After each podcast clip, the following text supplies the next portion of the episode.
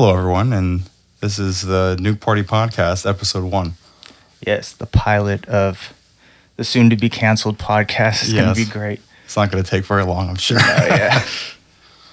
uh, yesterday, a little story. I got the Trolli uh, octopuses, Mhm. and uh, I was trying to figure out when Trolli is going to figure out what Sour Patch and Starburst is doing, where they're taking the good flavors and packaging them separately, mm-hmm. because nobody eats the yellow and orange Starburst. Yeah, Nobody eats the orange and green Trollis. yeah, Get rid of them. yeah, It's ridiculous. yeah. At least, at least they had the decency to take two shitty flavors and combine it into one, Yeah. instead of being like, here's the lime with the strawberry, or here's the lemon with the blue raspberry. Yeah, And then Sour Patch Kids was like, hey, you know, here's all the blue ones. Thank you, Sour Patch, yes. because all I get left with, if I get the multi pack, is just yellow, green, and orange left in the bag. and it's just how desperate am I? How much of a sugar rush do I need to Yeah. cram one of these in my fucking mouth? Yeah. How badly do I need something right now? Yeah. Same thing with Starburst. It's like I, whenever I have a Starburst pack and someone asks me for one, they never say, "Can I get a yellow?" If Yeah. they do, I would report them to Homeland Security. That's a terrorist. yeah. So today we're gonna do top five. It's gonna be a segment that we're working on. This is just Yeah. you know, trying to get things going. Um, we're gonna do top five albums. This is across all genres, um, and multiple art artists. Yeah. Dante, he, he has three at the same, but Yeah, that's it you know, easily could have. okay. It easily could have been one artist, but yeah, I, it easily, yeah. I, I really had to strain myself. I had to tell him I was here. like, no, no, no, of any artist. not just one. yeah, not just one. So Dante, why don't you go ahead and kick it off? All right, we got number five. Oh, we're going bottom top. Should we do? Yeah, I don't know if we should do bottom top or I guess we could. st- I don't know how you want to. Yeah, we do bottom top, but then I should go first because remember that reverse. Oh no, we could. Yeah, no, no, yeah, we, yeah. we we could do. Um, we could do the top. That's fine. Okay, so I'll go first. And uh so never mind, we're gonna do top bottom. Yeah. And uh so Dante, go ahead. All right. Uh, number one's gonna be "Relapse" by Eminem. Uh, honestly, the entire top five or top ten probably could be Eminem albums. I That's had to right. really. Top 0.01 percent Spotify listener right Yes, here. He got a plaque. Yes, thank you very much. Honestly, I, I think I deserve one of those like YouTubers. Whenever they hit the milestone, they Yeah. get like the gold play button. Where's my Eminem Spotify? Whatever the They hell should just get you is. like a platinum plaque for the relapse album. There you Just go. Like here you go. there you go. You listen to it enough times. Yeah. Uh, and for people that know me, obviously, uh, an Eminem album being in the top five is not a surprise. Uh, Relapse specifically, I don't know. Uh, not that I'm proud to say it, but at a young age, that's probably the first album I was introduced to. Yeah. Probably like eight or nine. That's the first album. My dad, uh, he loved Eminem, rap in general, but he played a lot of Eminem when I was growing up. So, although I'm sure I've heard other songs by him before then, that Yeah. was the first, like, I know this is a part of this specific album. And, like, we were talking earlier before we started recording, uh, Beautiful, I was saying Yeah. a lot of the Eminem songs that I like, which I don't think I'm the only one out there. Uh, a lot of the songs that he makes, they're not really uh, radio hits per se. Yeah. But yeah. radio was, or I'm sorry, uh, Beautiful was one of them that played on the radio a lot. Yeah. Um, that was the first song that I heard from that album. And YouTube had a playlist. Obviously, YouTube was much different back then, showing the other songs on the album. And I don't know whether it's due to the the voices that he made, Mhm. some of the I guess fucked up lyrics that he has, or what. But that's I don't know. That's uh, that's a special place in my heart in a weird way. Yeah, he started doing that kind of melodic stuff like after at Eminem with Eminem show, Yeah, and then that's when he started getting radio play. yeah, Like that stuff, it, it sounded it sounded better. It wasn't like his rugged stuff, you know, where he's cursing and yeah. killing people. Yeah, well, I mean, even other artists, I, I forget what song, but there was an old Lil Wayne song that came out years ago, and it's like if you're gonna censor half the song, or like it's just not even like beeping, the radio is just silent. Yeah. So, like, is that when- the one with Drake and Future? Well, yeah, like- just talking about sex the whole It's time. just three sentences is just like, did they turn the song off? What's going Yeah. on here? So I I get it, but anyways, that's I don't even know why they have to mute Future because I don't even know what he's saying sometimes. yeah, you know, it, it's it sounds good. Some like I'll listen to it and be like that.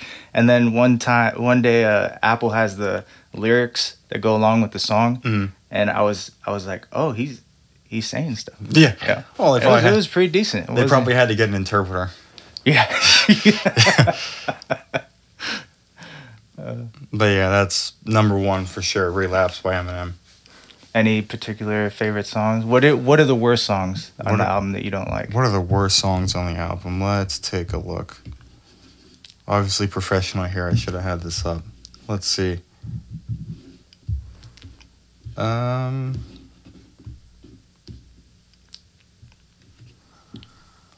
Worst songs. That's again. I can love an album, Mhm. but it doesn't mean I love every single song on the album. When I say worst song, I'm probably nitpicking. Yeah, Um, like a song you don't mind skipping if you're gonna listen to the whole album. I love the song Forever, hmm and that was probably another one that was on the radio, but due to it being overplayed, Yeah, that's probably something that if it comes up, I might skip.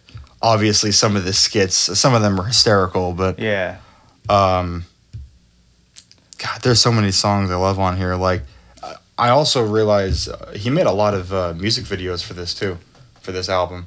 Like, I think uh, what 3 a.m. has one, We Made You has one, uh, Beautiful has one, Forever has one. I think that's it, but still, it's a decent amount of music videos for the album. yeah. Um, he did, he, the start of his career, he didn't really have a lot of music videos. You know well, what? they just didn't get played because Yeah, well- role models kind of crazy. And Yeah. then, uh, what's the other one? Uh, I don't give a fuck. Where he's like, it's kind of weird. yeah. But I, I, I told you that story about uh, when he was hosting TRL, mm-hmm. and then he's like, I'm gonna announce the top ten, and then he goes on and he he names like a Britney Spears song, and I was just like, what? What the fuck? And then he goes, wait, wait, wait, hold up. And then he plays like all of his songs instead. But yeah, he that was the first because we didn't have YouTube back then. Yeah, that was like. Yeah, well, you did. I'm. Well, yeah, about me. whatever, yeah, talking about me. Okay, I, got, I got gray hair in my beard. Actually, now that I think about it, the one song that I didn't like on that album that took a long time for me to like was Underground. Mhm. That was probably. This is the closest to loving every single song on the album, but I think Underground. I mean, now that I've listened to it and I've you know, I've gotten used to the song. I feel like there's certain things that he does that he's done in older albums that maybe I'm not the biggest fan of. Mhm. I like. I don't know. When I was younger, obviously, I wanted him just to get into the music. So this one, obviously, he talks to the fan base beforehand. Just talks in general for like the first minute of the song is him talking. yeah, But uh, I guess over time, I kind of got used to it, and I do like it. But if I were to pick the worst song on the album, I'd probably pick Underground. underground. All right. But uh, there's so many. I mean, I And I, your could- favorite song is Be- that's your favorite Eminem song of all time, right? Beautiful. I mean, it's it's definitely up there. I mean, Okay. there's so many. I mean, Deja Vu is great. I don't know why I love the song Buffalo Bill. That's like Yeah, probably like top I, five favorite songs. I never heard that until you showed me it. That that one's pretty good. it's again just his it's something about like his flow the way he raps is i feel like this when i think of eminem i think of relapse Yeah. which is funny because and you know correct me if i'm wrong i'm pretty sure this is like maybe 10 11 or when honestly a few years after the album came out he admitted like this is his least favorite album for that yeah, exact reason Yeah, yeah. Yeah. I think that was because that was that one before being- everything happened. So this is like his least favorite album, and it's my favorite album, which is kind Yeah. of funny. but yeah, so that's number one. That's for sure. I mean, it. There's three versions of the album, and I mean it's almost 30 songs, so it's pretty long too. is uh relapse came after the Em- Eminem show. Yeah, that's 2009. So I think maybe that's why he thinks it's his worst album because he couldn't grab. He, he, he couldn't hold on to the talent he had in the first couple albums. yeah, I think he had to change his whole rap style, and maybe he didn't like it. So he's like, "This is my this is the album where I wasn't rapping the way mm. I used to." Yeah, and I know as far as like the overdose, I'm pretty sure that was right around because there was a bit of a, or I guess that was technically afterwards. There's a big gap. You had 2004 to 2009. Yeah. So I know that drugs kind of played a big influence in some of the shit that came out of his mouth. Well, I I read this article that said him and Dr. Dre would go into the studio, Mm. just do a shit ton of drugs, and they wouldn't even remember the songs they made. Yeah, yeah, And then yeah, they'd yeah. wake up like three days later after crashing, Yeah. and then they they listen to the songs they made, and it's like, What the know, fuck? yeah, they're Yeah. like, holy shit, man. Yeah, I was, exactly. I was rapping. Yeah. but um yeah, I think probably favorite song on the album, which is kind of hard for me to decide. I love My Darling too. There's Mhm. like something about it's it's like it's almost not even a song, which is kind of crazy. He's literally talking to himself the entire song, which Yeah. is insane. That's I don't know. My Darling, I there aren't a lot of songs that are like that, but um once we get further down my list, there's another artist that does something very similar. It's like the beat that's used, the flow they use, the words they use. It's like I'm not gonna say hypnotic in a way, but it Yeah. like kind of like when I first started my most recent job, I'd have you know comfort music, something like this playing, and I'd be doing what I'd be doing, and I could have that song on repeat. Yeah. It's like kind of difficult to if you have the song on repeat and you just kind of listen to the music. It's it just kind it flows very well together. Yeah. You know what I just thought of too is 50 Cent was really good at going with the beat. Like Mhm. you remember that song How We Do by Game? Yeah, yeah, yeah. yeah. And then the beat is like a bell that goes do do do do do Mhm. and then 50 Cent's like this is how so he's going along with it and he Yeah. does that on so many songs Yeah. and I realized like that's what makes him he's so good at hooks and I think a lot of artists they have they struggle with hooks and that's that's kind of where I think Eminem saw what he was doing with hooks and maybe that's why cuz Yeah.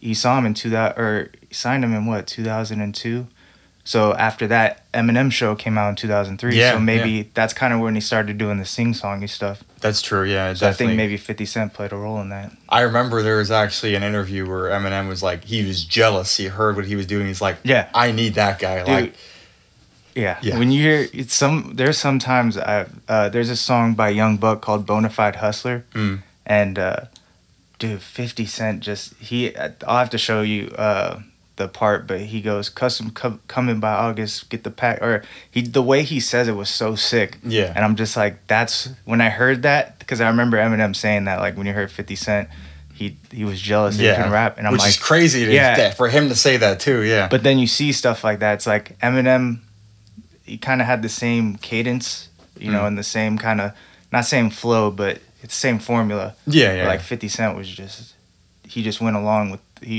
he switched it up for different songs and yeah, 50 50 Cent, Dr. Dre.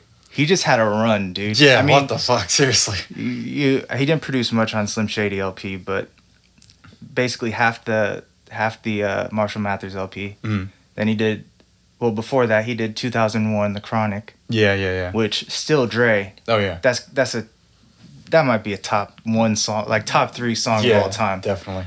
Um, and then to have Get Rich or Die Trying. Mm-hmm. And the crazy the craziest thing about that one is Dre didn't want 21 questions on that.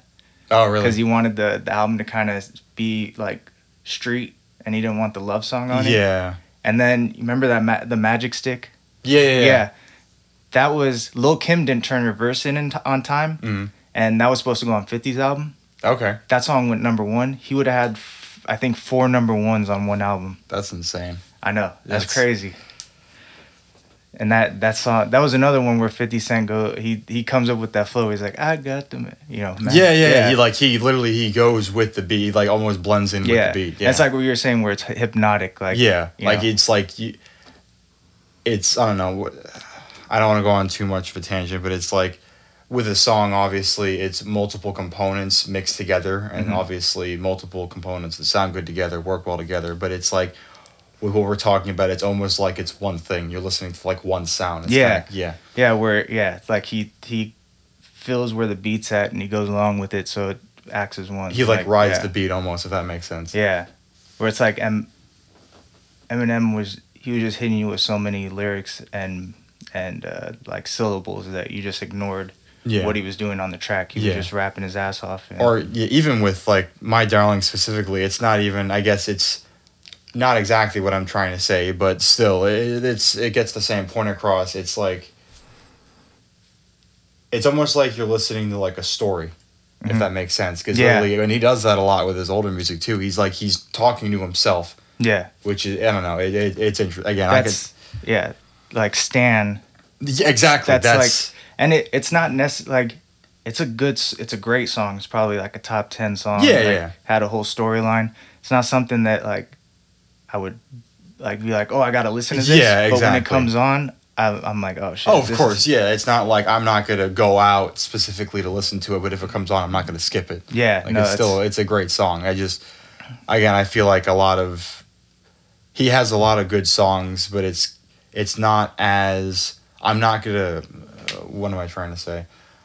I'm not gonna go out to listen to the ones that have been played on the radio to death. Yeah. So like I think it's a fantastic song and it is definitely top 10. It's a wonderful song, but it's obviously that's like that's one of his biggest like radio hits. Yeah. Oh, and the other thing too is it's not a song you can put on repeat. Yeah, well, that, that, that's what I'm trying to say. Oh, okay, yeah, yeah, yeah, yeah, yeah. Like yeah, it's it's a wonderful song, but Yeah. I, I feel like the difference between that and My Darling, which may be a controversial take, it's I like I could listen to that on repeat. In Yeah. fact, I have listened to it several times on repeat. Yeah.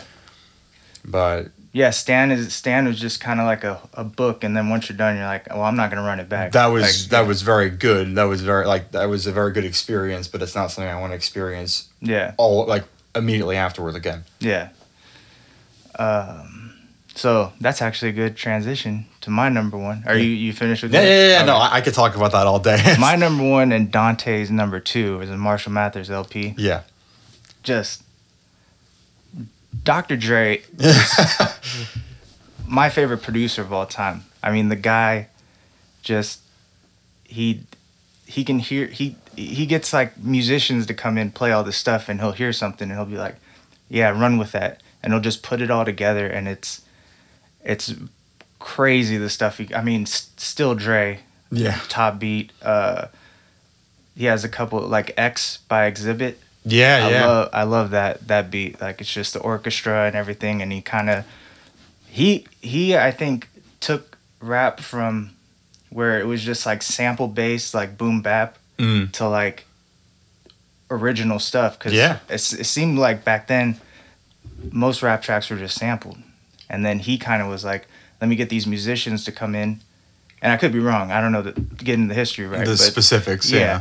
But he was the, kind of like the first one I saw. Because when I first heard rap, it was like the sampled stuff. Like I wasn't Yeah. too into it. And then when uh, when Eminem and Dr. Dre came out, I was like, okay, this is this is good. Oh yeah. So I think he was the one that kind of made that transition. You know, getting like Scott Storch, who played the keyboards. He has a Mike Elizondo. He's a bass player, guitar player. He just brings great musicians together and makes hits. Yeah. The other group too is Bass Brothers. They produce the other half of Mm. Marshall Mathers LP. Also, Marshall Mather Mar- the Marshall Mathers LP. My favorite song is a tie between Criminal Oh. and Marshall Mathers. Yeah. Marshall Mathers. That third, like the third verse on both those songs, is fucking nuts. Yeah. Like, the cr- criminal has to be the best final verse of, on any song. Like Mhm. he just went went crazy. That's another song I could have on repeat, and Yeah. I have in like over and over and over and over again.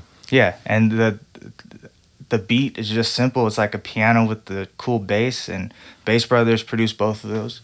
Um, uh, Dr. Dre, the those are my two favorite songs on the album. But my favorite beat on the album is "Remember Me." Yeah. That dude, that bass line is so. It's such a simple beat, but that bass line is so crazy that it's like just perfect. Yeah. um, and his features the here's here's the thing the reason why i have it number one is because the only knock i have on the album is that should have probably taken like two songs out and then it would have just been there's no there's no like there wasn't enough great songs as there was Yeah. Yeah. i would have taken out amityville or Fair enough. put someone else on a feature like you know you got d12 i mean bizarre is he the Yeah. He's Yeah. into some weird stuff now. I think he Yeah. did a song with uh, Hobson recently, or recently in the last few years, and the song itself was good, but the second he gets on, I was like, Ugh, Yeah. ugh, It's- Jesus. Um, yeah, but the fe- the features on that album, the Bitch Please too. You know, Mhm. I've got all the West Coast guys. Xzibit, Nate Dogg on any hook is a hit. Oh, that that rest in sick. peace. Yeah. Rest in peace.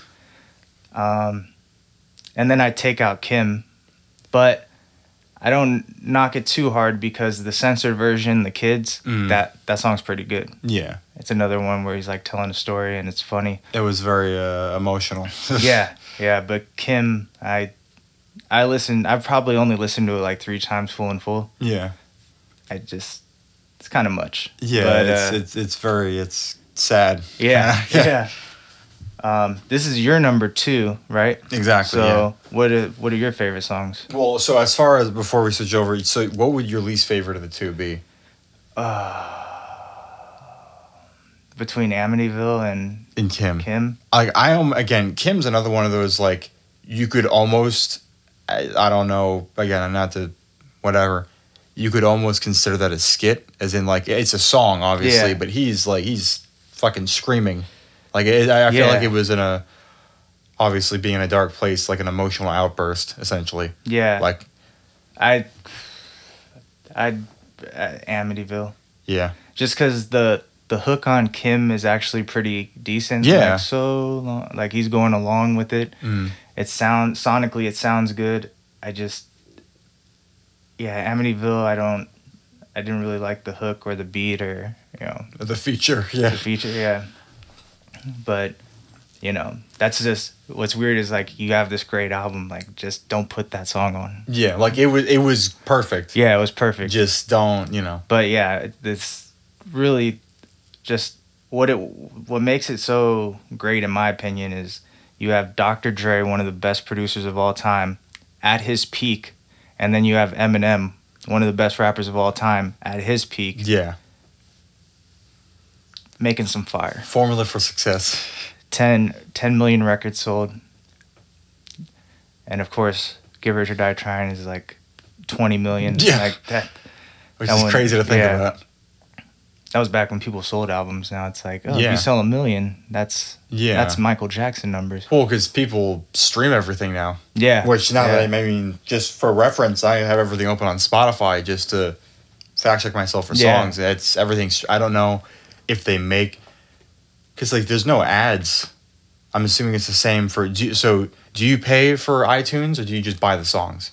Uh, no, I have Apple Music. App, so Apple Music is like a streaming yeah, service, right? Yeah. So Spotify, same thing. It's like ten bucks a month. I stream it. I don't know. I don't think they make money off of that. I think it's just for people to, you know what I mean? The Apple makes money. No, no, no. Oh, the- The, artist. Oh yeah, they make money per stream, but it's like, okay, okay. It's so it's tiny. Not, yeah, fair enough. I was kind of wondering because it's not the same because they don't buy, they don't sell as many um, albums because everybody streams everything now. Yeah. At this point, the the business model should be just get my music out and then make money touring. Yeah, yeah. That's pretty much it. Which is Like, something I don't understand. Well, to correct myself before, you know, he does tour, but I don't think I've ever seen Eminem like in recent times. excuse me, tour in the U.S. He's huge in Europe, Yeah. and I know he tours a bunch in Europe, but I don't remember seeing him recently in the U.S. Oh, that's weird. See, I just I, I wouldn't know because uh, I'm I'm not a fan of I'm not a fan live music. It has to be like a small venue Yeah, yeah. with someone that can sing and play an instrument. Like I don't know why you would go. Like I see clips on Instagram. well, it gets a little crazy. Yeah, Well, no, not just not just that. It's like the song's just playing in the background, that's true. and then they're just like ad libbing, and it's like you paying two hundred dollars to see that. I think Dave Chappelle did a, a bit on that actually. Oh, really? about like the differences between like why he doesn't he doesn't understand um like rap concerts yeah, specifically for that he's like i'm paying you to perform which i get i think it's mainly like personally i i agree with you like Yeah. i've seen i've been to two concerts neither of them were rap yeah. i saw uh journey and red hot chili peppers oh wow. which total tangent red hot chili peppers they sound just as good live than they do like it was indistinguishable yeah. which is kind of crazy. And I got nosebleeds too, like as far Yeah. as the seats goes. See but, that in that case, you know, it's Yeah. worth it. but I like, I I think maybe for rappers it's to see them, like to. I know it sounds stupid, but like I was in the same room as this guy, kind of deal.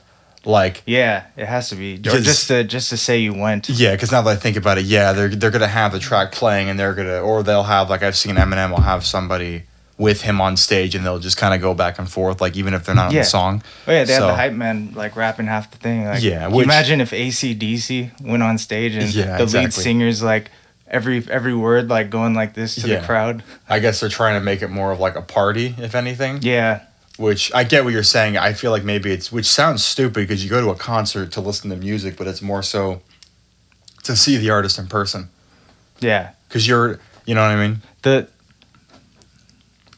rap concerts, those that's not the dumbest. The dumbest is fucking EDM. Fair enough.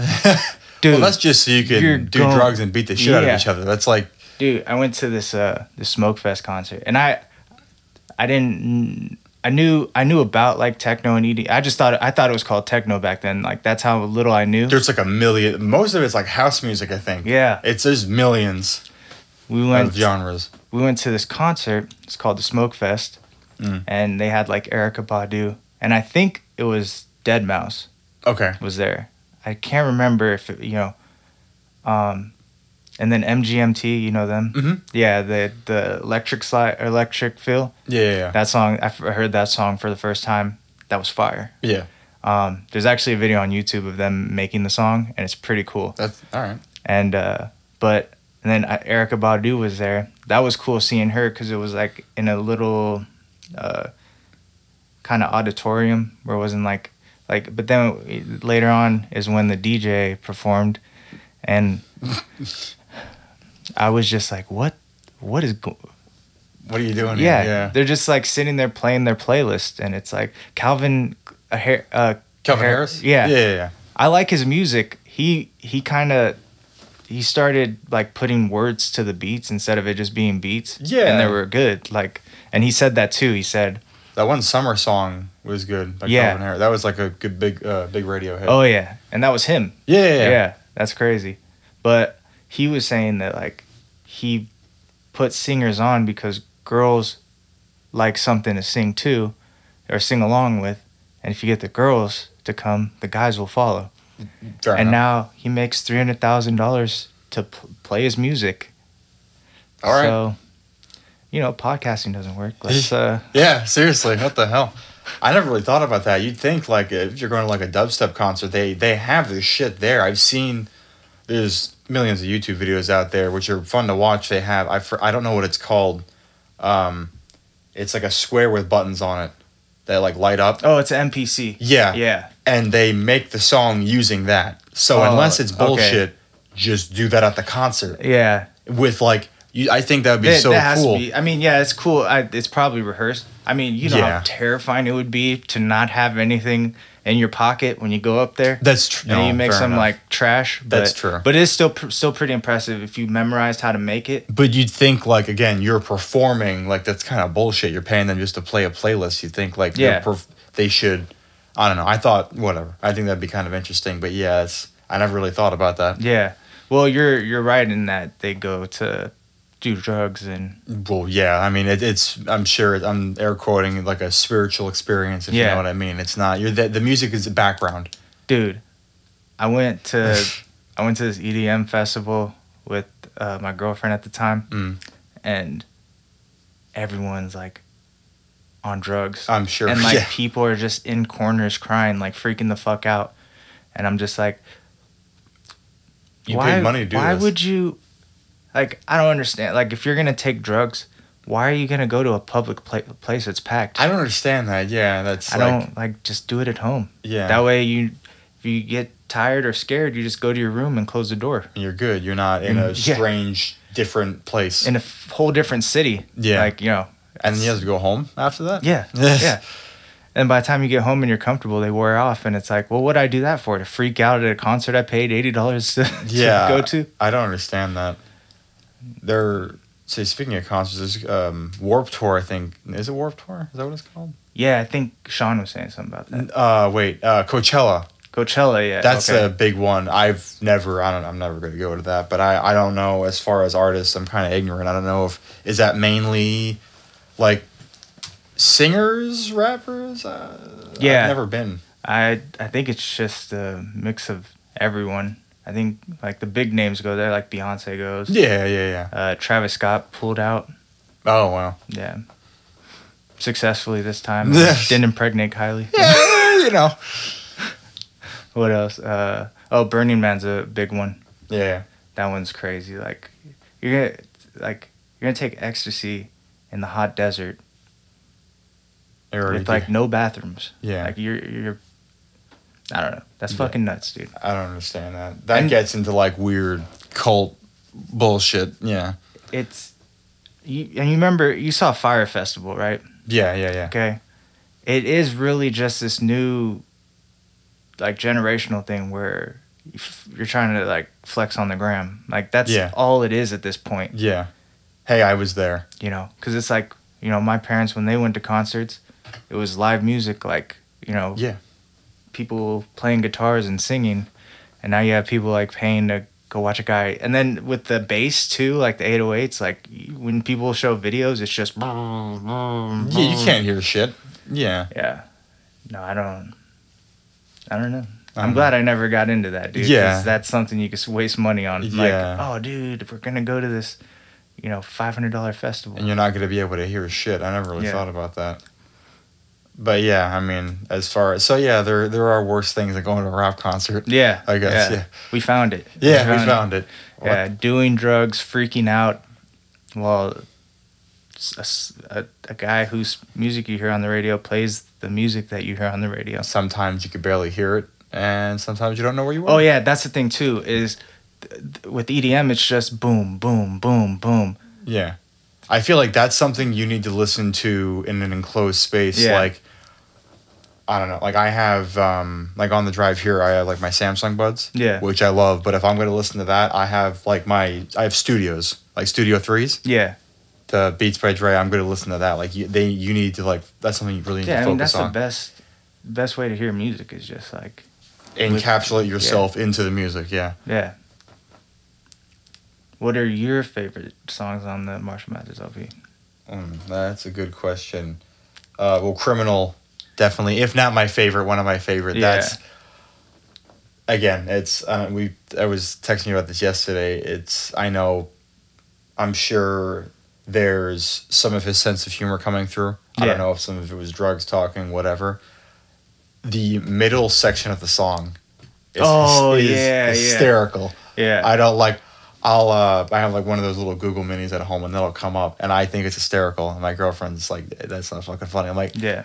I'm not laughing at somebody getting shot in the face. That's not what's funny. But That's at the same yeah. at the same time, it's pretty fucking funny. Yeah. So, um, "Criminal's" definitely one of them. "Bitch Please" too. I love that song. That's Fire. that's so many good people in one song. Oh yeah. Um, I mean, "The Way I Am" is another one. I, I I did like that one a lot. Obviously, that's been played a little bit. That was another. yeah, that was um, on the radio. But there's a speaking of which, uh, I didn't learn this until later on. There's a version of it Marilyn Manson featured in, Yeah, yeah. which that was an interesting twist. Because they were uh, during that time period. That was when Columbine happened, Oh, fair and enough. And that's when like the parents were blaming, yeah, you know, Marilyn Manson, which Eminem. he's talked about. I'm pretty sure in the same album. Oh yeah, the I take the that's the, the even the explicit one has Yeah. some words removed. Yeah, yeah. But no, I'm pretty sure. Um, I forget what song he actually talks about, like blaming shit on Marilyn Manson, Yeah, and but yeah, They- that, that, was the way I am, and they blame it yeah, on yeah, Marilyn. yeah, Yeah. yeah, That's but that one's good. Uh, Kill you. kill you. That's a that one. That one's one of those ones where like you ever hear like a joke that's so bad, but you have to laugh because you know it's funny. That's Yeah. like a song that's like, oh, this is this is kind of kind of much, Mm. but he's going off. Yeah. Well, that's a lot of that's a lot of it is just it's kind of yikes with some of the stuff that's said, but at the same time, it, it's he knows that it's not. I don't think he's Yeah. like yeah, he's not. Clearly, he's not gonna walk up and shoot someone in the fucking face in the middle of Oh, the yeah. bank. That's not gonna happen. It, it's it's not. That's not what it's about. Yeah. It's I think uh, which something again I think he did and other artists do is kind of pushing the envelope. It's okay to say things. It's a little offensive. It doesn't Yeah. mean you're going to do that. It doesn't mean that you want to do that, which is something else he brings up several Yeah. times. Like, don't- stop taking everything I say so fucking seriously. Yeah. Stop getting offended, which is funny. I'm saying that, not, you know, getting political, but the fucking climate things are now. Dude, you stub your toe, somebody cancels you. Yeah. It's like, No, it's, yeah, I know. it- listening to the music, you'd think it would be bad then. Look at the shit thing, like the way that things are now. It, it's just, it, it's fine. That's all. Oh yeah, I don't even know. They the record company probably wouldn't let him release. Something like Yeah. that yeah which i Yeah. feel like people like oh i want the old Em back i don't think that could work Yeah. nowadays that's no, not, I think he's maneuvered pretty well Yeah. in terms of how the climate is Yeah. with cancel culture. yeah he dodged He has some a- stuff like because I read. That's the thing too is like I read. uh There's something about him hitting Iggy Azalea in the song. He said he said he said a line about hitting her or something, yeah yeah, and yeah. people were like outraged on on TikTok. Yeah, it's and- fucking and what it's a bunch of fucking I'm- tweens and I'm like, dude, that's you haven't heard, even heard half of it. half People- of it, dude. i saw it's tick uh tiktok tiktok culture fucking there was these like 12 13 year olds trying to cancel eminem for love the way you lie love the way you lie Yeah. are you His really? radio song. Really? Yeah. Love the way you lie. the song about domestic abuse. Yeah. That's the song that you're gonna cancel him on. Have you lit that? Okay, I just thought that was hysterical. It's like clearly you don't listen to his fucking music. Somebody was playing top radio hits. Love the way you lie came on. You look too much into it and you got offended. Are you fucking kidding me? Yeah. Out of all the songs that are out there, love the way you lie is the one song you get pissed off at. Yeah, but he's in he's in that there. There's a handful of people that can't be canceled. Yeah. He's got such a strong fan He's base. been around for too long. He can't. You know, it's it's like Joe Rogan. Yeah. He's got 10 million listeners a day. Uh, Dave Chappelle, Yeah. Yeah. Oh, it's just you Yeah. have like a, Bill Burr. a legacy Louis- essentially. Well, never mind. I was gonna say Louis C.K. But Hey, yeah, I, mean, Yeah. I, I still think he's doing pretty good for himself. yeah. But I waiting mean, for they, the next stand up to come out. yeah, dude, it's gonna be fire. But yeah, I feel like once you've been around for a certain amount, I I don't know what that you know what it would equate to, but once you're around for a certain period of time, yeah, not that you're not untouchable, obviously, but if you limit yourself a little bit, like he he'd have to say some fucked up shit. Yeah, or you just build such a strong fan base. Yeah, well, that's what I mean. Where- like being around for so Yeah. long, being so successful, he's built up a fan base. It's not that he's untouchable, but yeah, I mean, and I mean just people. I think, like people in that gen, like that grew up listening to like his older stuff. yeah, Like we don't, you know, my my friends that are my age, they- they're not, they don't care about canceling yeah, or like any of that stuff. They don't. They're just like, look, if you don't like it, turn it off, right? yeah, So that's just kind of like a newer thing. But he built his fan base from a long time ago. Where yeah, you know, I don't like. I still listen to Louis C.K. stuff. yeah. I don't.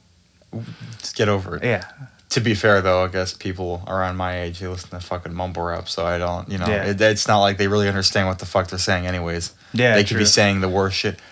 In fact, there is. I forget. Uh, a quick tangent, and we can go to the next one. But I forget what artist it was.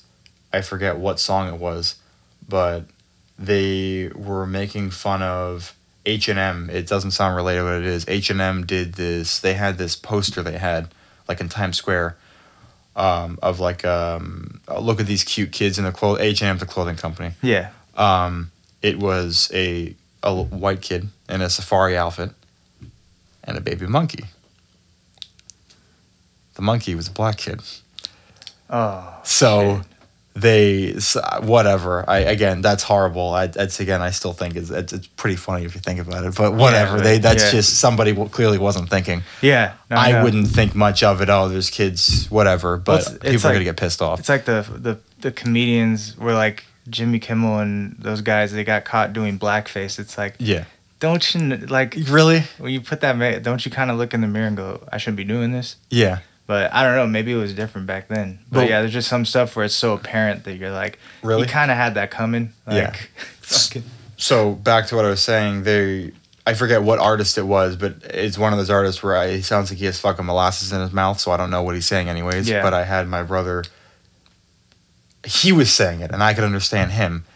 And he was referencing that. I think the words were like, I'm the cutest monkey in the jungle or something. I forget what it was, but it's fucking hysterical. Yeah. I don't know why I brought this up. Oh no no no. Uh, what was? I think we're. Oh, as far as like mumble rappers, they could say Yeah. some pretty fucked up stuff. I guess in reality, Oh, it's pretty because you tame. can't. But You you, can't know, understand the them. theory that I ran past my brother is, is that maybe when we were growing up listening to rap, our parents thought that that was mumble rap, and maybe maybe Okay. the people that are listening to it, they can actually hear what they're saying. It's I get what you're a- saying. right? Yeah, it's just Like just maybe when I was listening to Dr. Dre, my dad was like, "What the fuck is he even talking about? yeah. I don't understand what he's saying." I get that. Yeah. I, I It's yeah. just it's not. It's well, no, Yeah. I'm not that it's concrete, but I get what you're saying. It's a generational thing. It's like maybe kind of like how, not to get philosophical, but languages change. Yeah. English was different. That's just they talk differently, yeah. and they just, I mean, just with like different slang and shit. There's some things I feel, and I'm fucking. like if you grew up listening to mumble rap, you just Well, you get accustomed to it, understand too. Like I'm sure then like they have it on Spotify. I'm sure they have it on Apple Music. Like the listen to the Lyrics, lyrics, yeah. so you get used to whatever the fuck they're saying over time. I'm sure you get used to it. yeah, But that that's that's pretty interesting. Actually, I never really thought about that. yeah, just a little, you know. But so that was your number one. Was my number two. Yeah, So then, yeah, I mean, as far as I think I said everything I could say. I mean, Kill You is Hey. fantastic. Stands obviously. Are you good? Oh. So yeah, Kill You is a phenomenal song. Stan obviously is a classic. Who knew is a good one. yeah, that's a Um, good, that's a good, nice simple beat. I mean, the way I am, and obviously the real Slim Shady. Those are probably Stan or real Slim Shady. The way I am and um, Stan are probably the three biggest as far as like radio successes on the album. Yeah, Um, they also got music video, which I mean, yeah, I feel like the bigger songs are gonna get. That's always been the case. They're gonna get music videos. that's Um, why he did the the real Slim Shady because he completed the album. They're like, you need a radio song, Yeah, so they're like, okay. yeah, um, yeah, remember me. I'm back. I like as well. Marshall Mathers is another good one. Oh, the Jennifer Lopez line, mm-hmm. that shit's funny as fuck. Um, this this is another song maybe I didn't like at first, but I I love the piano in this one, the drug ballad.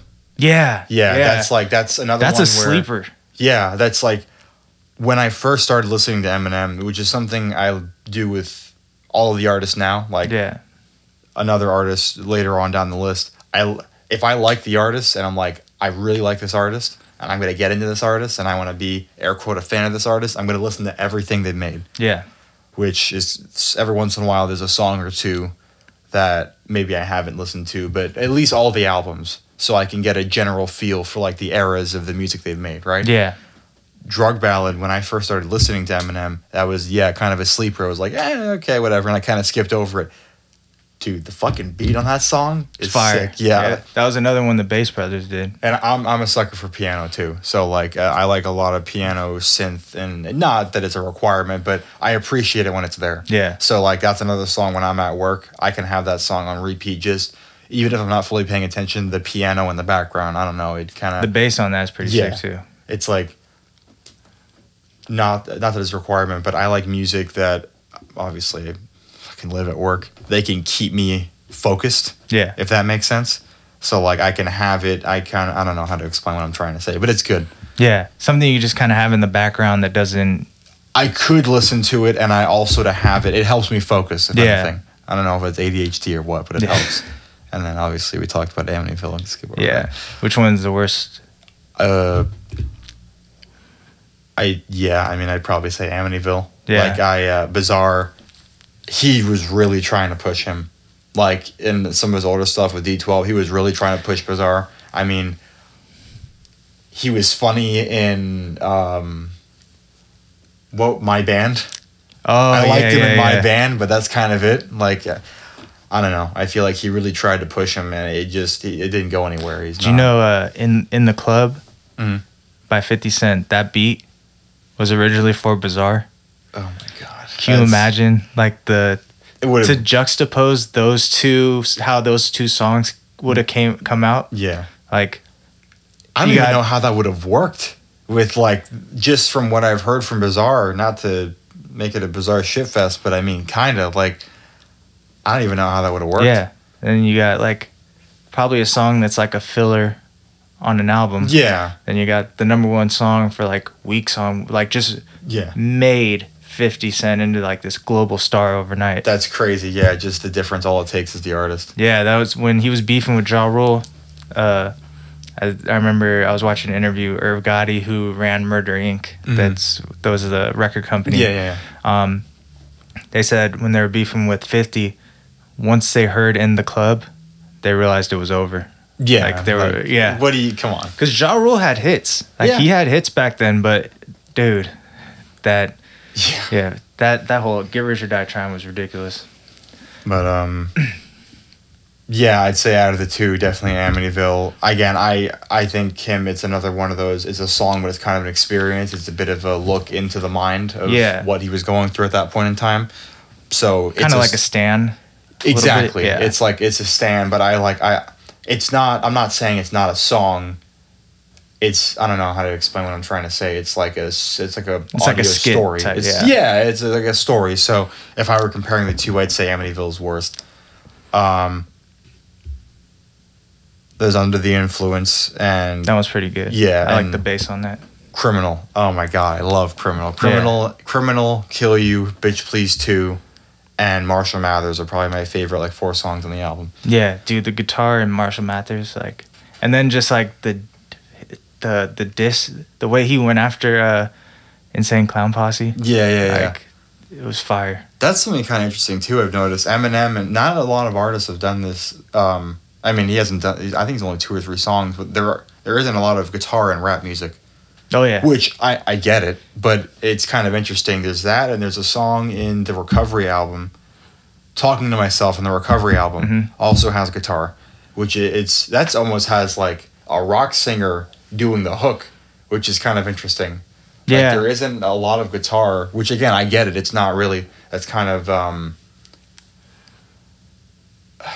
It's unique. I yeah. guess is what I'm trying That's like say. Superman yeah. by Eminem, like the the guitar. yeah, The- yeah, yeah, yeah. that too. Thing was, is like back then they had they were selling like seven to ten million records. Yeah. So there was a lot of money going into the project, so you could hire these guys that were talented and could play instruments. Whereas like now, the record companies aren't giving you a big budget, Yeah. so you know there's no real money in music production anymore. Well, a lot of it's like in personal studios from what I've seen, like Logic's last few albums, and I mean it's different for everyone. But I, well, I guess if you're big enough, you have your own personal studio. Now that I think about it, but Yeah. I feel like if you already own the materials, you probably don't have to put as much budget into it. You know what I mean? Yeah. Well, I think a lot of it is just advances towards the produ- producers, Yeah. where you know you have to pay for beats. Well, of course, But yeah, yeah. you know, you look at like Dr. Dre, Pharrell, Timberland, Mm. at like the height of their careers, they were making like six figures for one song. Oh yeah. But music's not selling anymore. Like all the money's in touring, and Yeah. if you're a producer, how are you gonna Or make like merch, I guess touring? too. Yeah, Because that like is Eminem so specifically. I actually I almost wore. I have a Kamikaze shirt. I almost wore today. oh yeah, That shit sells out immediately. oh Like, yeah. Well, that's that's smart. That's like what Jordan does. Is like they release a certain amount, Good luck. yeah, and then Well, it's also pre-order.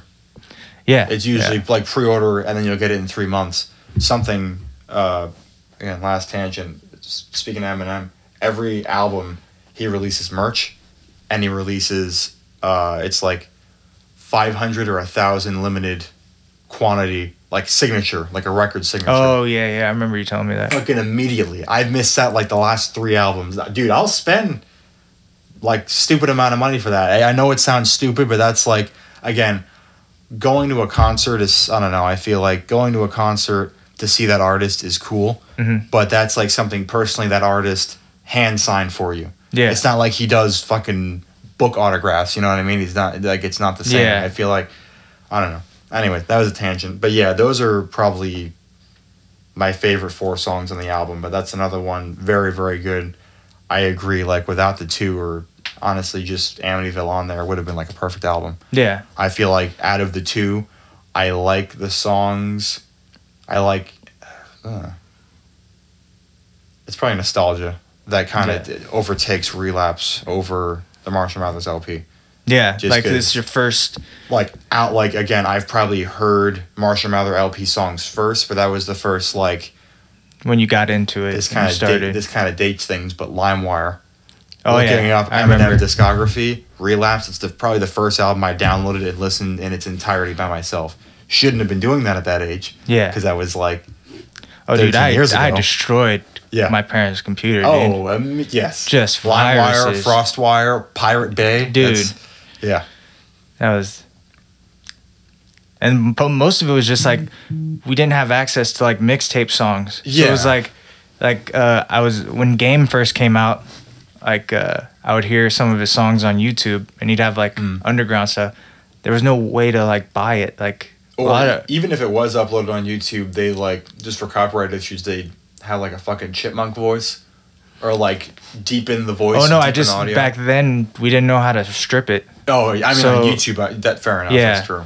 but they they have that now where you can strip it but i mean most the, the crazy part is is that like there's songs there's a song by the game with dr dre it's uh here we go again Yeah, fire song there's nowhere to like buy it or listen to it and it's like if you made that available available instead of just putting it on youtube you can make money off the streams you know I, the the funny thing I, I thought about this too is like with streaming it's like you know how they're saying pay off all the student loans yeah. and you have people that are like, no, but I paid mine off, right?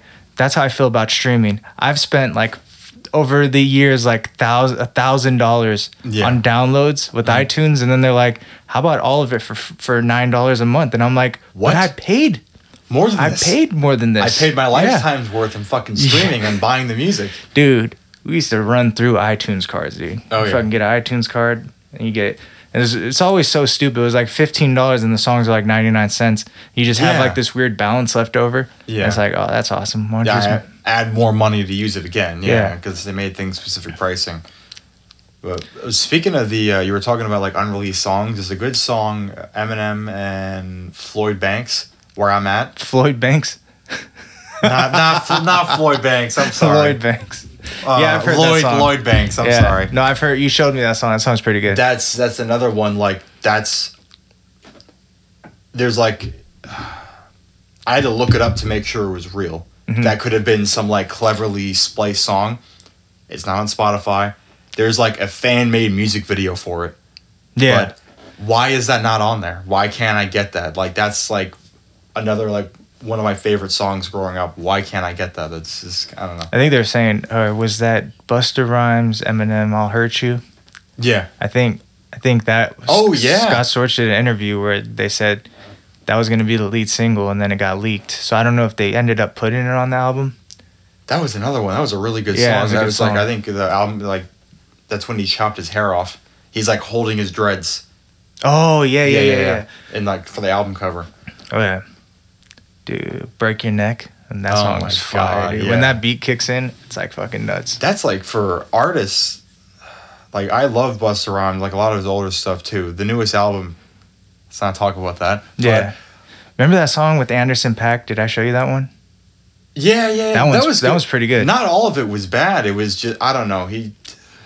I don't know. yeah. It, it was an interesting experience, but It, you think of it too. It's like these guys have rapped, like Eminem has rapped, and he has stuffed so many syllables into like just what and but and like today rappers will do like one verse and then get a feature. Yeah. Eminem was doing three verses the whole, so you run out of shit to say. Lil Yeah. Wayne same same way. Like the Carter two, yeah. he he was rapping the whole time. Like he did all the verses. It wasn't a bunch of features. Which no, I, I, I get that, and I I think it's better something more than nothing. I'm Yeah. not trying to whatever, but like honestly, that's another artist. Like growing up, I loved. If I like a lot of his music, Busta Rhymes, but Yeah. Maybe not so much.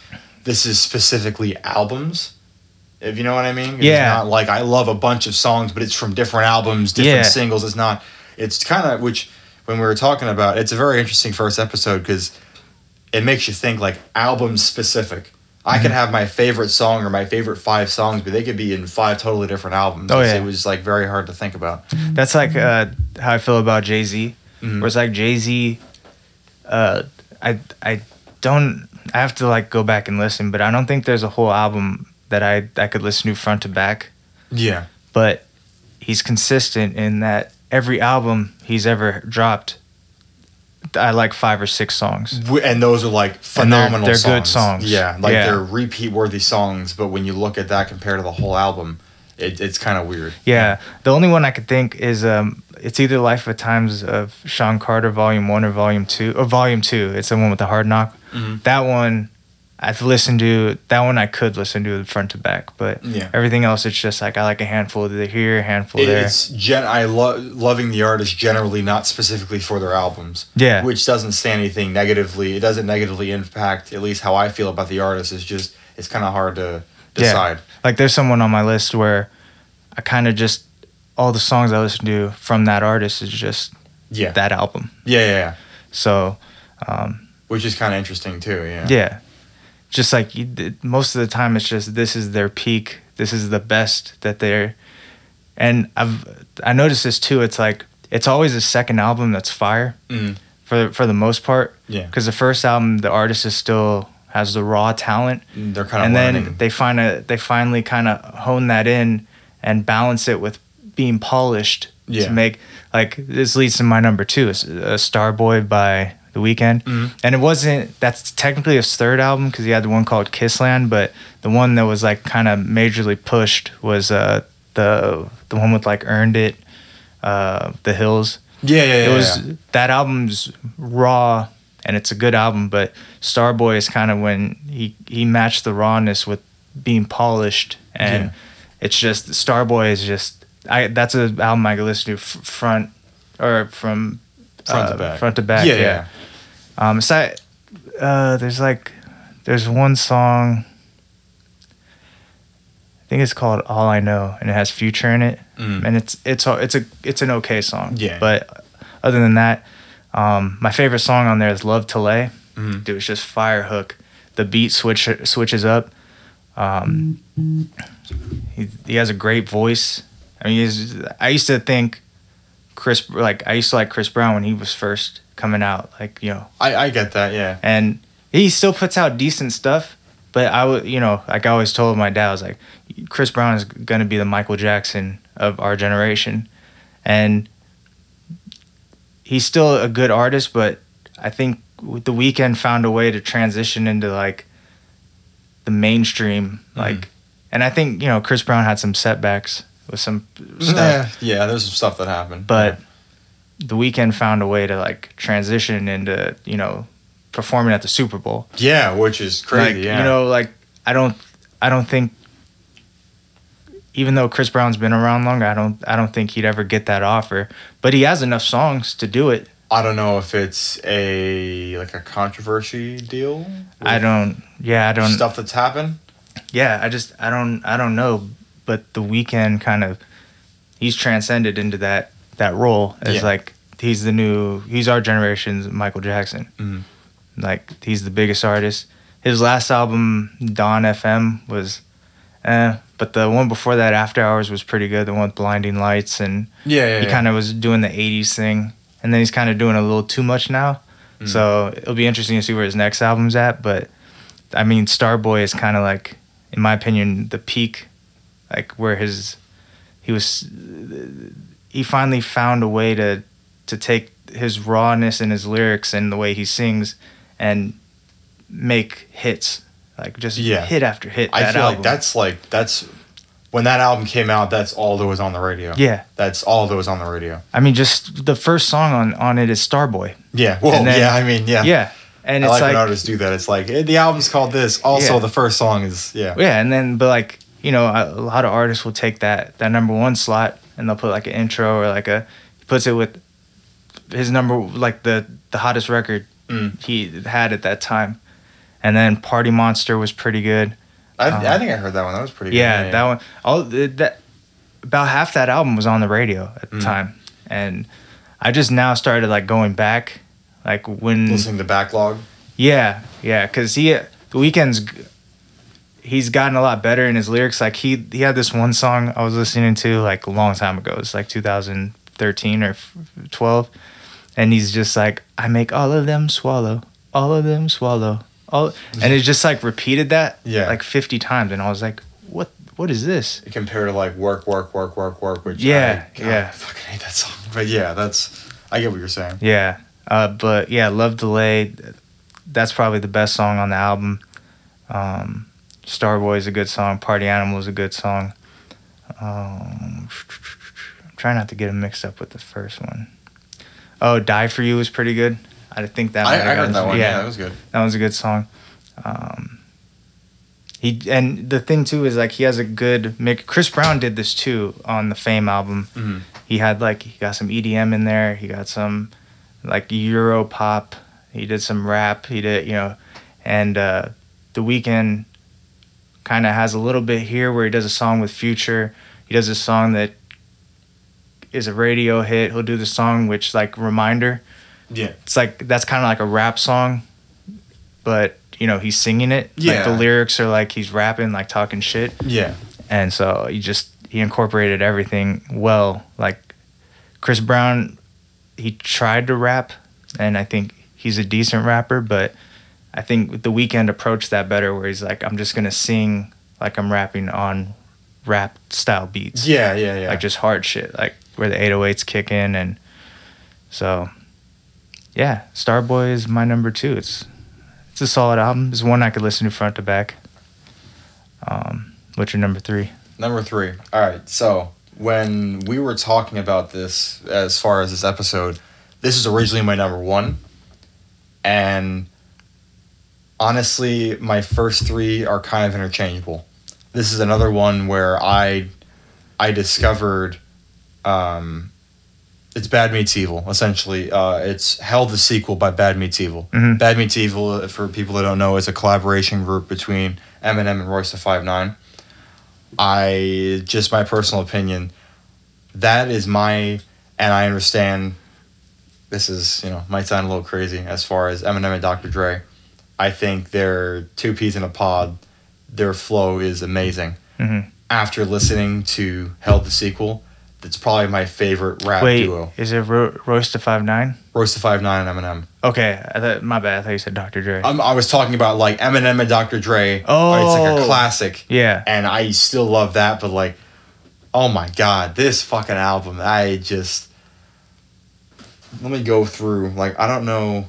I think maybe there's one song on here that I don't like, and uh, it's kind of nitpicking if I'm being honest.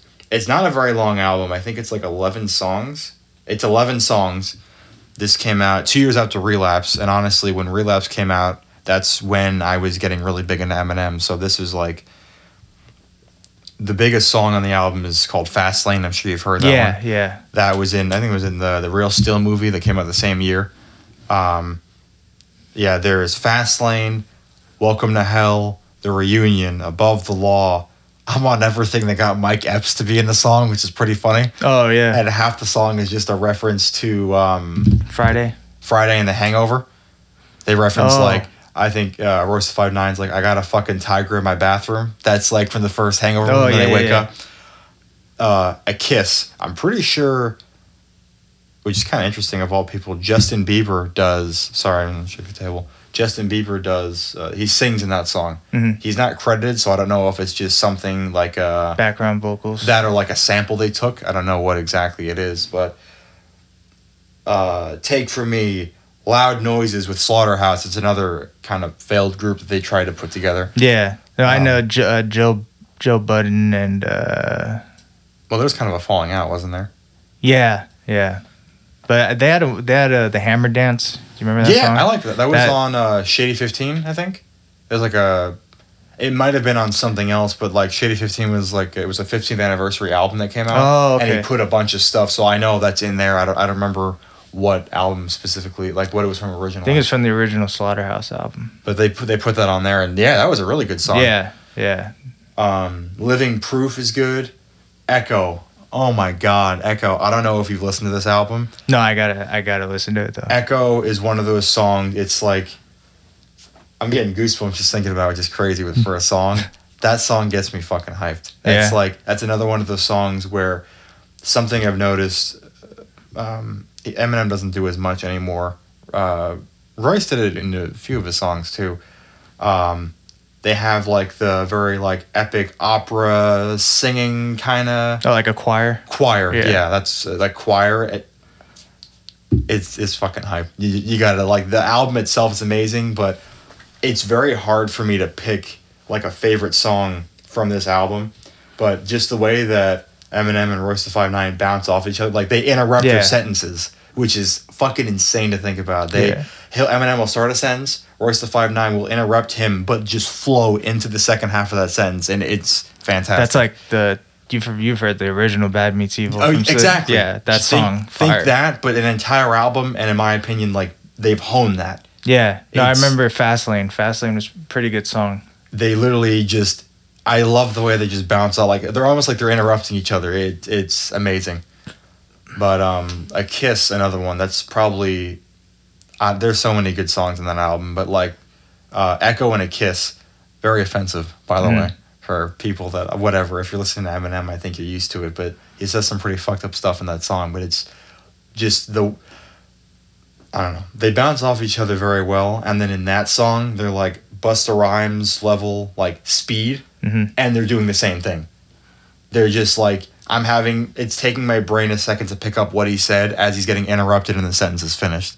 It's it's Yeah. crazy, Okay, I gotta I gotta give it a listen then. and they kind of like when the original Bad Meets Evil song came out. They're like, "See you in hell" for the sequel, and it's called Hell the sequel. Oh, okay, that makes sense. and they reference you know they're going to do more and the the anniversary of the album came out i mean it's been it's over a year now the album uh, 2011 so it's 12 years or 11 years sorry Mhm. um we were hoping they were going to do something else for it. I know uh royce he posted something on twitter. It might have been i forget exactly when timeline it matched up but i think this was after music to be murdered by but before the b-side. Mhm. he was saying like uh, two beats which one should i send to my white counterpart? is what he was saying and i'm pretty sure i had to listen to it one of them might have been the songs for part two of that album but i was losing my mind thinking they were finally going to do like a part two to the bad meets evil yeah. technically a part three, but dude, you got to listen to that. That's oh my god, that's another very nostalgic album. But I, I don't know, it's very Yeah. hard to explain. It's I that that album. No, they has- they do as far as like going back and forth, they're probably the best at it. I can't think of they're very comfortable with like I don't I. I've seen that obviously with some like Eminem and Dr. Dre. They kind of like it's. I feel like with them, It's like say say what you say. Yeah. Like when they're going back and forth. Exactly. Yeah. I feel like with them, it's more of like, I don't know how to explain it. It's like a mutual respect. And then I feel like with the Bad Meets Evil, it's like b- two best friends just having fun. It's hard for me to explain, but it's like, I don't know. I'm, I'm going to repeat, keep repeating myself. It's not much to say. Just, I love that album. It, it's very, very unique in style and flow. And it's, if anything, obviously growing up loving Eminem, I wasn't. It's not that I wasn't a fan of Royce. Mhm. I just wasn't exposed to his music. But because of that, I've gone and I've listened to some of his albums, and he's by himself. He's really good. But I feel like they bring they bring the best of each other out in themselves. Yeah. You know, he wrote the hook for Renegade. Yeah, yeah. yeah. Yeah. That's what that's a good song. Oh yeah, Like, dude, that's they've only done it once, but Jay Z and Eminem back to back. That's Mhm. that was pretty fire. There's some art, or yeah. So yeah, Hell the sequel, Bad Meets or by Bad Meets Evil. Even that just kind of flows in as like a sentence. Easily, number one and number three could kind of switch, but that's definitely one of my top five albums. Yeah. After this, I promise there's no more Eminem. But Well, if the that's the thing too is like Eminem's your all time favorite, you got to go with the solo album. yeah, exactly. Yeah. Which is kind of what it came down to. It's like, yeah, I I do like this, but like, yeah, that definitely. Yeah, you can't you can't be 0.01 percent on Spotify listens and not have Yeah. a solo album. Exactly. It'd be doing it'd be uh, injustice. That's right. That's number three. All right, my number three is uh, Ludacris Word of Mouth. Mm. This is the one I was talking about where I kind of just, when I listen to Ludacris, it's just from this album. Mm. Some songs from like his first one are pretty good. Um,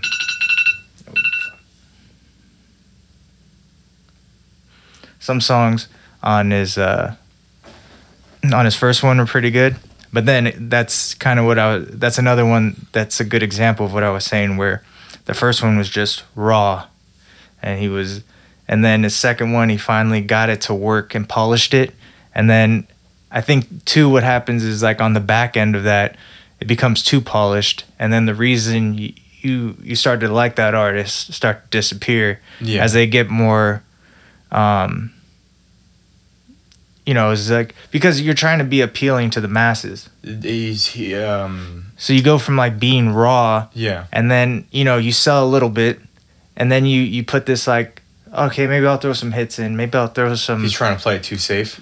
no i mean just like in terms of like i'm just gonna rap like let me make song songs like that you can go Yeah. along with and then that's sort of mixed in with the raw and then after that it's like well let me just focus on making songs and i kind of felt that way with like ludacris like his third album i think it was chicken and beer it was like just one where i think people liked his goofy side Mhm. and it, it worked well on word of mouth but he was still with about rapping Yeah. and like he focused more on the goofy kind of stuff and it sold and people liked it i just and it was it was good i'm not saying it's bad but Yeah, yeah. The, the word of mouth that's um that's number number three even though that's probably the only album i wouldn't skip a song on Yeah. it just every song is from the from the intro another one like starboy where the intro song it's uh coming to america the beat is fire ludacris goes in and this was again his peak and he was just r- rapping like crazy rapped Yeah. fast he was funny um let me see yeah coming to america then you had roll out which was like the lead single you had go to sleep which was fire crybabies fire she said it's like that was probably it's probably my least favorite Mhm. but it's still pretty good Yeah. then you had area codes huge massive hit you have nate dogg on the hook growing pains the best beat on the album Oh, yeah. just fire like the guitar and everything move bitch Another yeah, hit. Come on, yeah. another hit saturday ooh ooh Mhm. another hit and it was a funny song the music video was pretty funny Yeah. um, keep it on the hush another good song probably least least favorite along with the, the she said um, word of mouth the freestyle it was alright it's kind of like a goofy freestyle get the f back Yeah. I don't know why I said F. Get the fuck back. Yeah. is what it's it did. It's bleeped out on on on Yeah. the text. Freaky things. That that song's fire because it has Twista. Mm-hmm. Just dude, they go back and forth. That's like you want a good back and forth. Yeah. Twista and Ludacris on Freaky Things. Uh, Cold Outside. It's a decent song. You know, it's a good like Block on Lockdown, Fire, and then Welcome to Atlanta, which Mm. was my favorite, one of my favorite Ludacris verses. Just the way that beat comes in with the piano, and then he just Welcome to Atlanta, Jacket Hammers and Bows. It was just Yeah, yeah, yeah. fire, dude. It just kind of like melts like butter. It was a good hook. The beat was simple, and yeah, I mean that was just one of those albums where you hit a home run. You got all of it right. yeah. You got you know where it's the point where like the songs you're just putting in there to fill slots Yeah. are still pretty good. yeah, yeah. Like I think that's that's the difference between a great album and a good album. A good album, you'll see like the filler tracks are just there, Yeah. whereas like with these great albums, the filler tracks are there and they're good. Yeah. like a lot of the filler tr- like you go back to this point in time a lot of the filler tracks for ludacris could be lead singles for a lot of other rappers Yeah. so definitely i would put uh, yeah i guess you could- i would say you could be interchangeable one or three um, between that and marshall mathers lp but just the eminem was so Yeah. you know Weeknd stays there he's r&b i got you know i like singing Yeah, of course. but yeah ludacris he's not as good of a rapper as eminem but that that album's you know Yeah. like on the marshall mathers lp skip some songs Yeah. Ludacris no song skipped on the word of mouth That's another artist. Like, yeah, I I definitely grew up listening to a lot of Ludacris. I just feel like it's just like Busta Rhymes. Probably not as much as Busta Rhymes, but still, um, I like specific songs from different albums. It's not like one, you know what I mean? Yeah. So I get what you're saying. Yeah, that's out of all of them, it's definitely the best album, but it's kind of hard for some artists to pick. I, I get what you're saying. Yeah. Yeah. yeah, because that again, that's probably the only one on this list where I could listen to every song, Yeah. but it's just still the magnitude of the songs don't match. Yeah. You know, Marshall Mathers LP. All right, so number four, finally a different artist on my side. Uh, it's Enter Fear by Tech N9ne. Technically, this is kind of cheating because Enter Fear, there's Enter Fear, and there's two more parts to it with different names. It's all within the same year. Uh, he had, they're almost all, if I remember correctly, similar in length too. Mhm. I think the last one might have been the smallest. I could double check that, but Tech N9ne it's really hard to it's really hard to say, but easily if not number two, like top ten for me, especially with albums like this. I like other albums by him, but this is easily this is this is what got me into Tech N9ne essentially. Top two is in like all time your favorite rapper or Maybe at least Maybe? top top ten. top ten. top okay. 10 maybe but like honestly i got a notification from spotify i've been listening more Tech N9ne than eminem in the last few months. Yeah. he's also released some stuff recently but i gotta look this up as far as song specifics but this i've known about tech 9 oh yeah he had Asin9ne that came as funny play on words that came out uh, a few months ago but this album came out yeah it's all 2020 there's Enter Fear, there's More Fear, and Fear Exodus, and it's all within like eight nine months of each other. Mhm. Um, earlier, when I was saying as far as My Darling being like almost hypnotic in a way, this is the only other artist that's released songs that's created the same effect for me. Like another thing, uh, as far as like the guitar we've talked about, just unique instruments used in rap songs. Yeah. Tech N9nes, I'm sure there's more out there, but just from my experience, he's one of the only other art. Like it's, how do I explain this? It's very unique. There was a song on there when you told me about this one. Uh, I think it's number three. He has a girl rapping at the end of it. Yeah, yeah, yeah. That one's pretty good. That beat's pretty nice. Yeah, that's. I gotta find. I know which one you're talking about though. A lot of the songs, um, he's talking about his past too, or fam. Not a lot, but some of the songs he talks about his past and family, and I feel like other artists get very emotional with it. Mhm. He just kind of says it as it is. There are certain things that I wanted to do. There's certain things that I could have done. There's certain people that I miss, and that's over now. But I could talk about it, and it's not. I feel like he gets emotional with his music, but not too emotional. Yeah. Something we were kind of talking about Kim, where obviously the, the severity of the situations might have been different, but just looking in the first part, he has two intros to the album. Mhm. There's just die, which yeah, some of the some of the names are a little edgy, but um, drums, guitar. It's like our it's a rock rap song, which is so weird to say. Like it's not. It's a rap song. It has a beat. It has the rap, but it starts off with like hardcore drums, Mhm. Which I don't think I've heard in a rap song before. I'm sure I have, but not to this extent.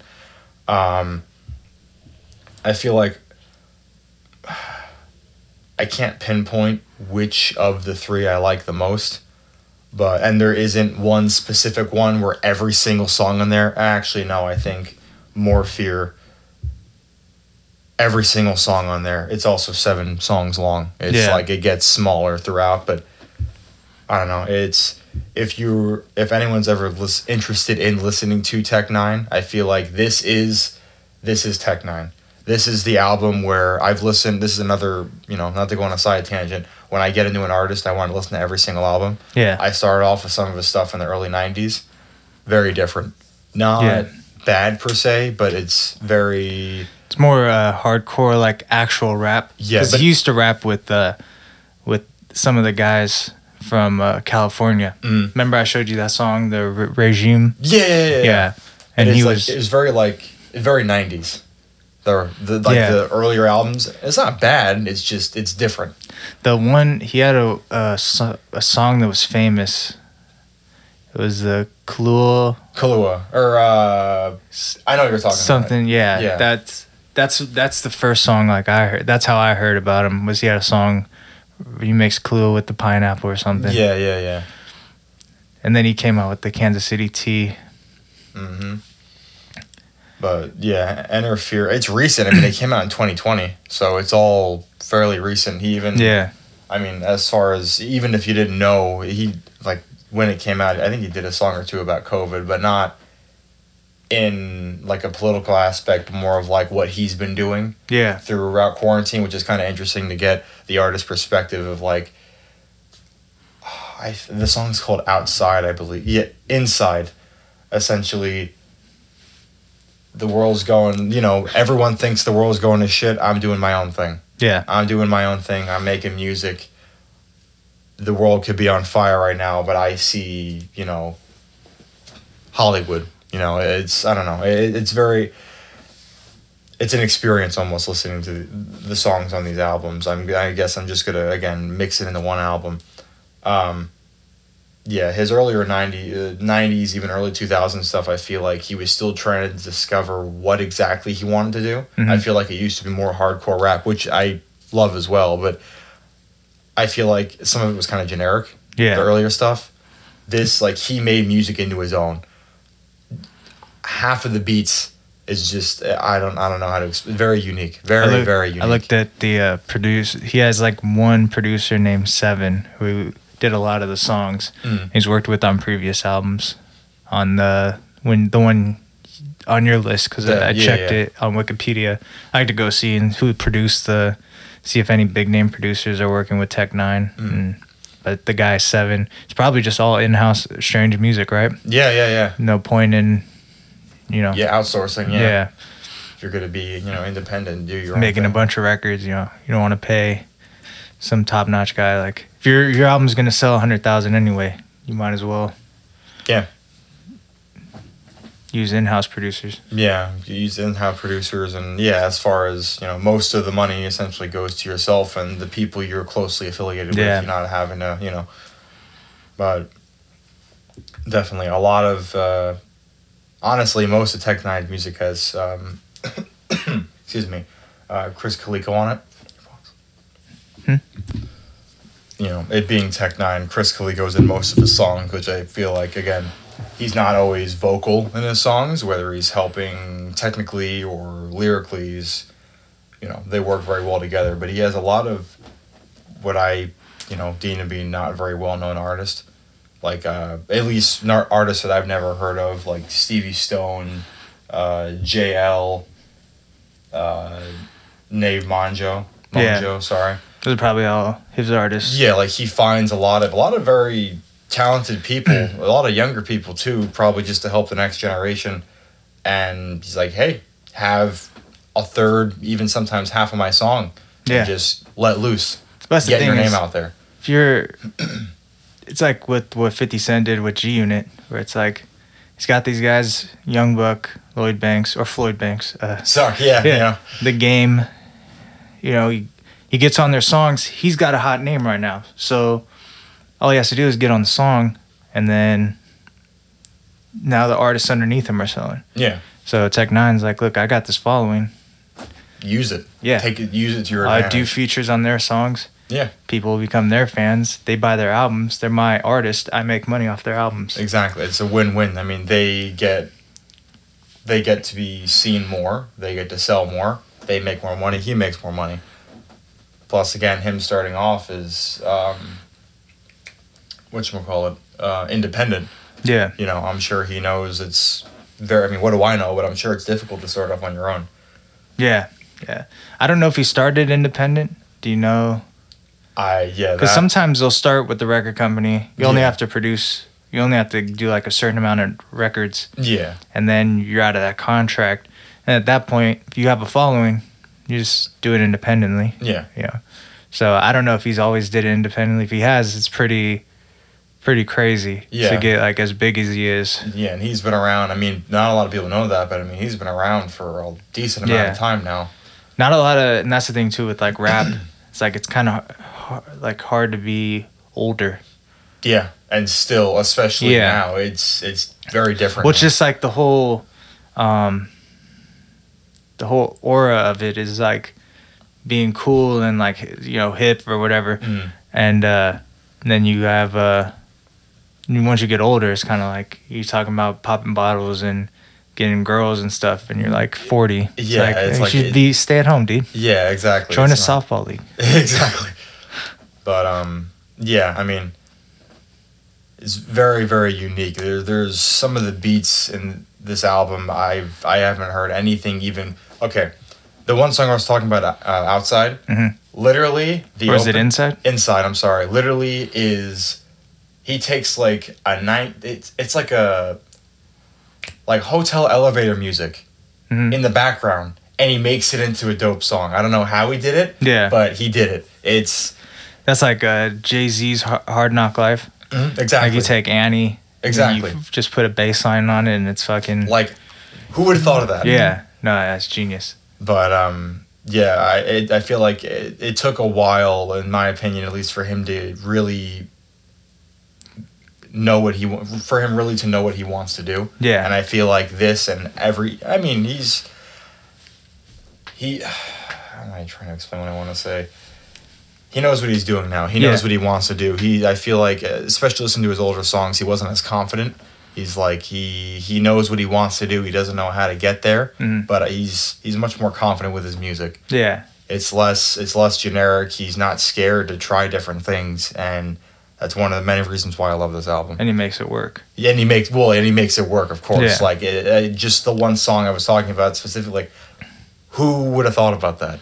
Yeah, Or again, just using like more rock and like hardcore rock elements in your rap song, and it's still it's still a rap song. yeah, It's like I don't know, it's crazy to me, but yeah. So I mean, that's my number four. It's a very unique artist, somebody I've always known about, but only recently in the last few years have I really gotten into, and he's Yeah. climbed up the ladder for some of my favorite He's- artists. he's a talented rapper. I mean, all the aspects that we like about Eminem, he has those traits.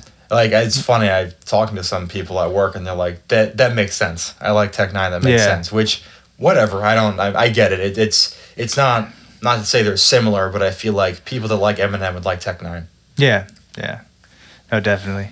Especially just the content, the flow. Yeah. You know, lyrically, yeah, Eminem in his prime is probably a little bit better, uh, but still, you know, Yeah.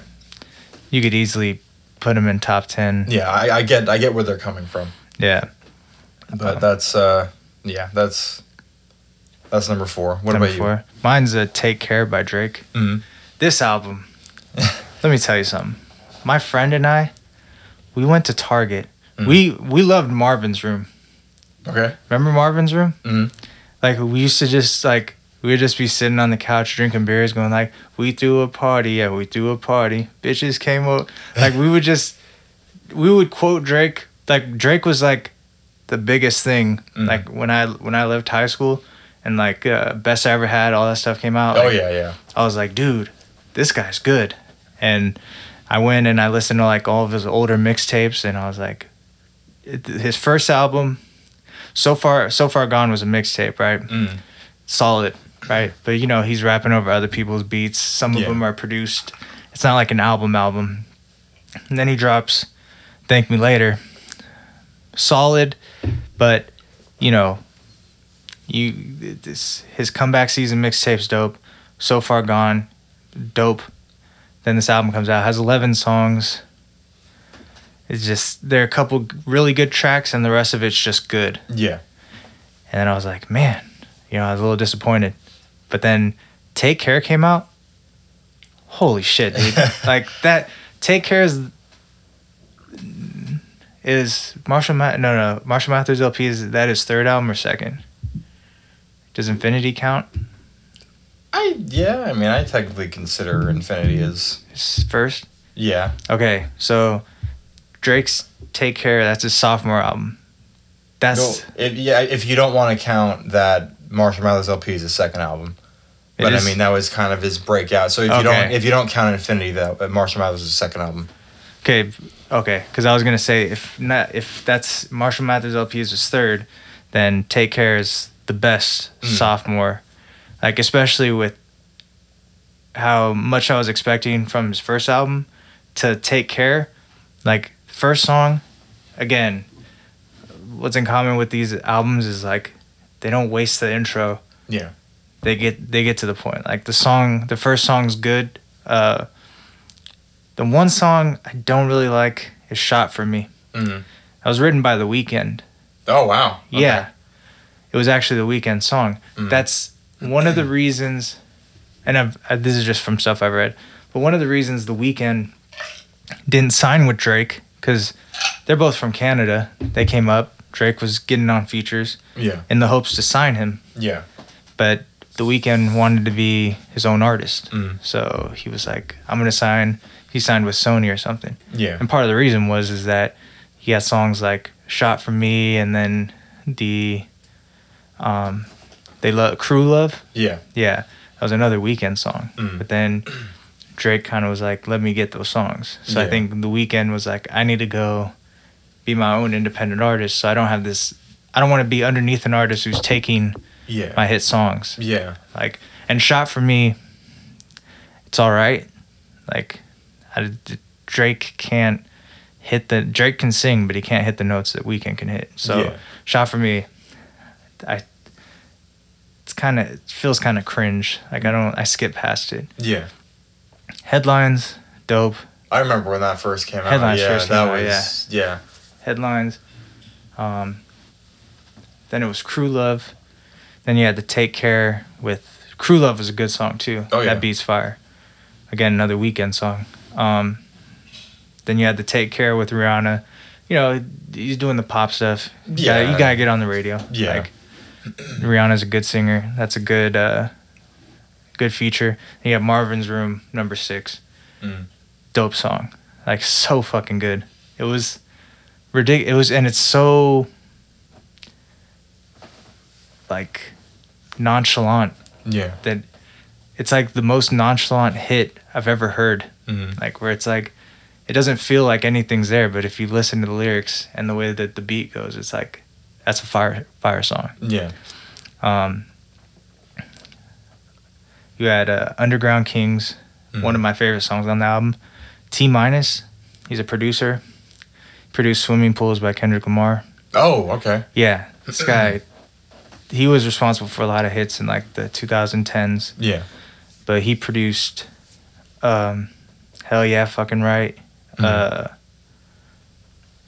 uh, Will Be Fine. That's another dope fucking song. Uh, then, oh, The Make Me Proud. Yeah, yeah, yeah. That song, it's, again, it's like, it's a poppy song, but that was another big yeah, one when they there's came another out. Yeah. big, yeah.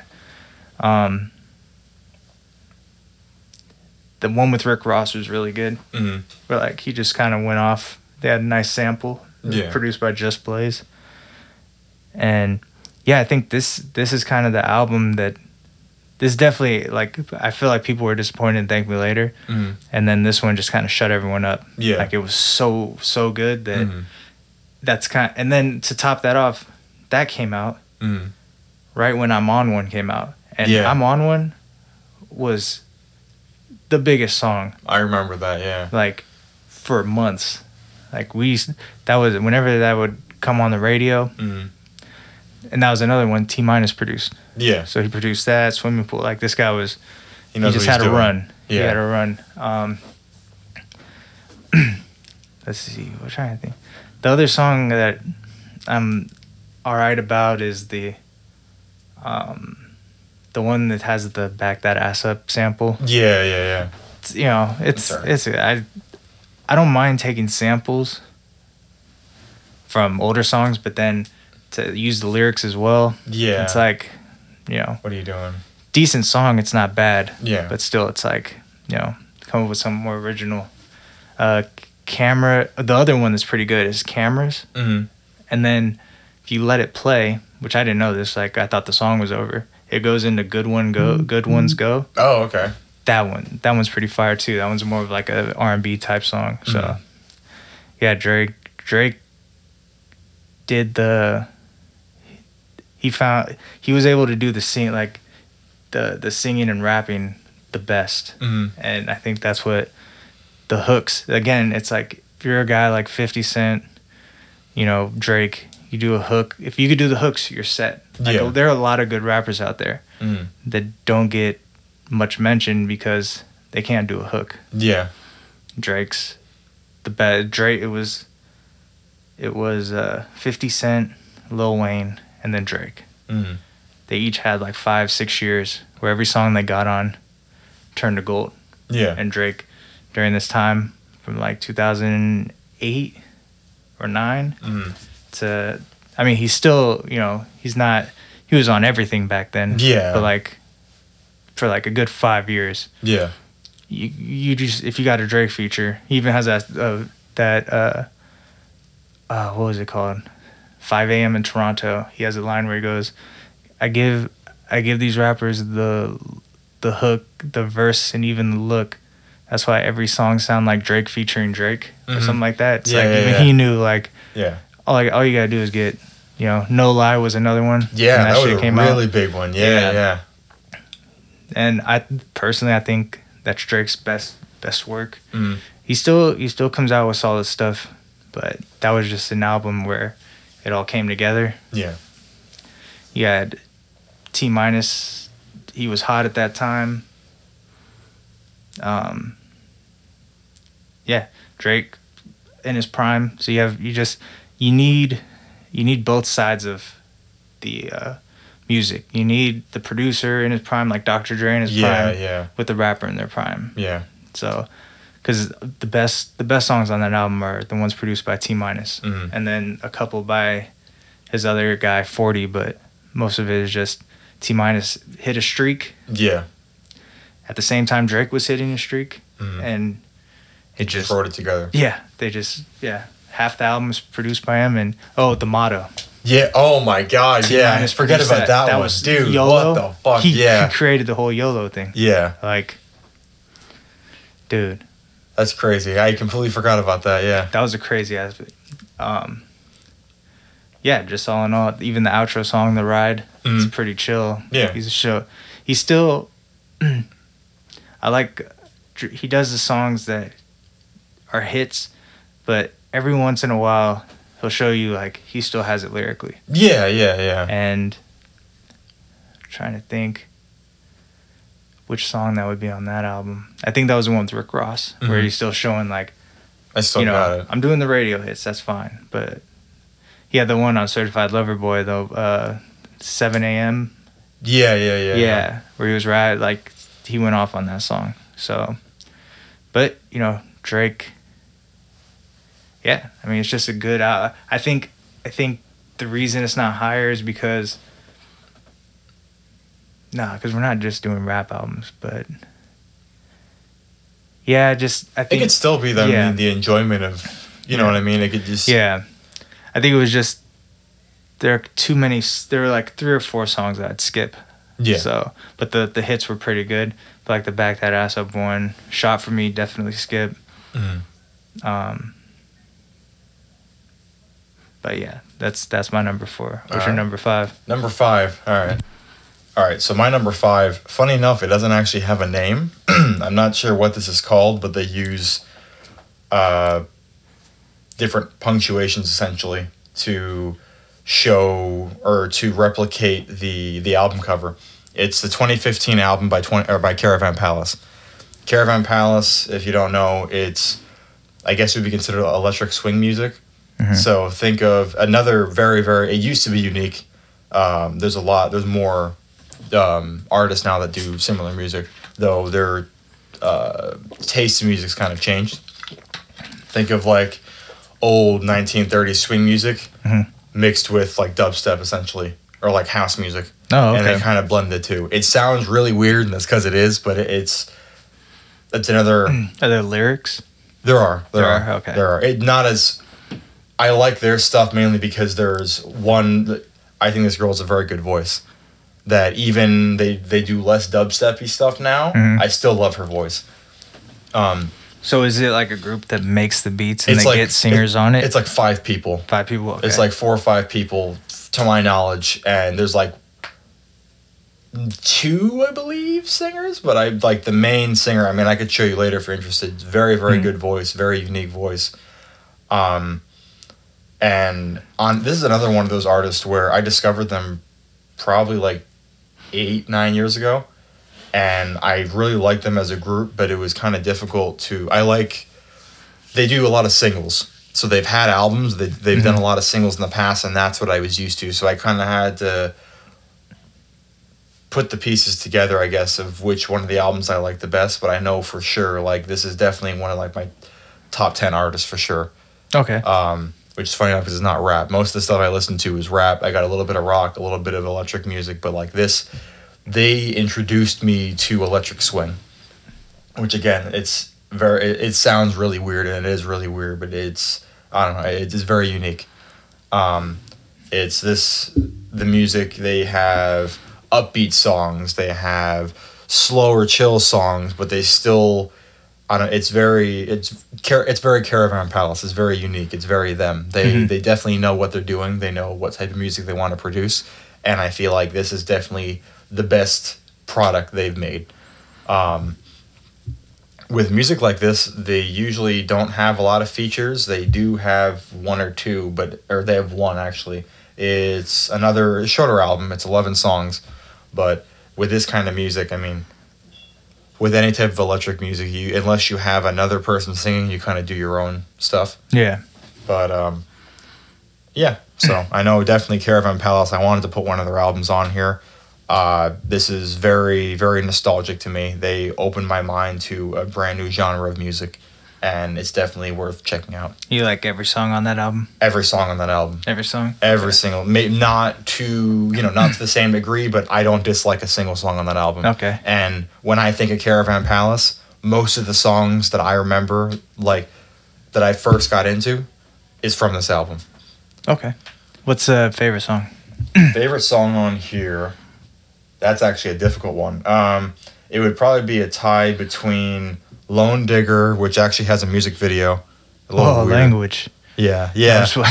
Um, which it's it's you really have to. It's kind of different as far as like when we're talking about rap and like dubstep type music. It's Mhm. really something you have to just listen to really get it. It's kind of hard to explain. But Lone Digger, uh, that's one of the first songs I heard the lead singer's voice in, and Midnight, another one. It's very Lone Digger, you could without watching the music video, you could tell like this is a music that's going to play at some club, Mhm. like some uh, new era club. Um, the with Midnight, it's very, I don't know, it's almost creepy in a way. It's like I'd imagine wh- when listening to their music, uh, I I don't know, I it, how do I explain it? It's almost like you can feel what they were trying to portray or what they might have been feeling when making the song. Mhm. Like when I think of ta midnight, I think I'm driving. It's like in the middle of the night. It's pitch black. It's very foggy out. It's like almost like a Scooby Doo episode in a weird Yeah. way. But um, yeah, I mean that, that's. I don't know how to explain it. With, with this type of music, it's really something you have to experience. But yeah, those yeah, are I'll, my it, I'll have to give it a listen. those are my top two songs from the album, and yeah, that's my number five. Okay. My number five is the legendary Chronic 2001 Oh yeah, by Dr. Dre. Um, it's number five just because I don't know. I like I like the lyricism of the the top 3 Like Mhm. I think Drake, Eminem, and Ludacris. Mm. Uh, Dr. Dre, he had good vocals, but he kind of stayed within Mm. a certain range of what he talked about. Whereas the other three, they they have a huge range, right? Yeah. Where Dr. Dre, you're gonna get the same type of lyrics, just the production's gonna be crazy, yeah, and every beat on that album is fire. He incorporates a lot of funk. Mhm. Like he has good bass players. Um, there's a song "Act Right," Mm. like just a simple piano beat, but the bass line comes in. It's so sick. He has a rapper hit. He the other thing too is that since he's focused on the production of it, Mm. he doesn't mind. He he has he has songs on there where he's not even rapping. yeah, As long as the song comes out good, yeah. right? Like next, uh, not next episode, is it? Next episode. Mm. I don't think he's on that song. Oh, Yeah, Hmm. he's not on it. Um, but that's on that album. Yeah. But he just he made the beat. He gets I never really thought about that. Yeah. and he he's another one too where like even when he sampled Mhm.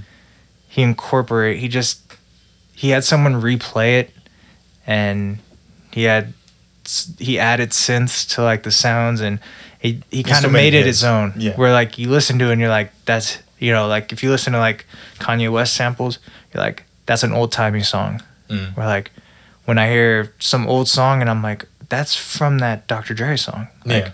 it, he did it so well that it sounds like it's his own Yeah. um, Still Dre, p- probably the best rap song.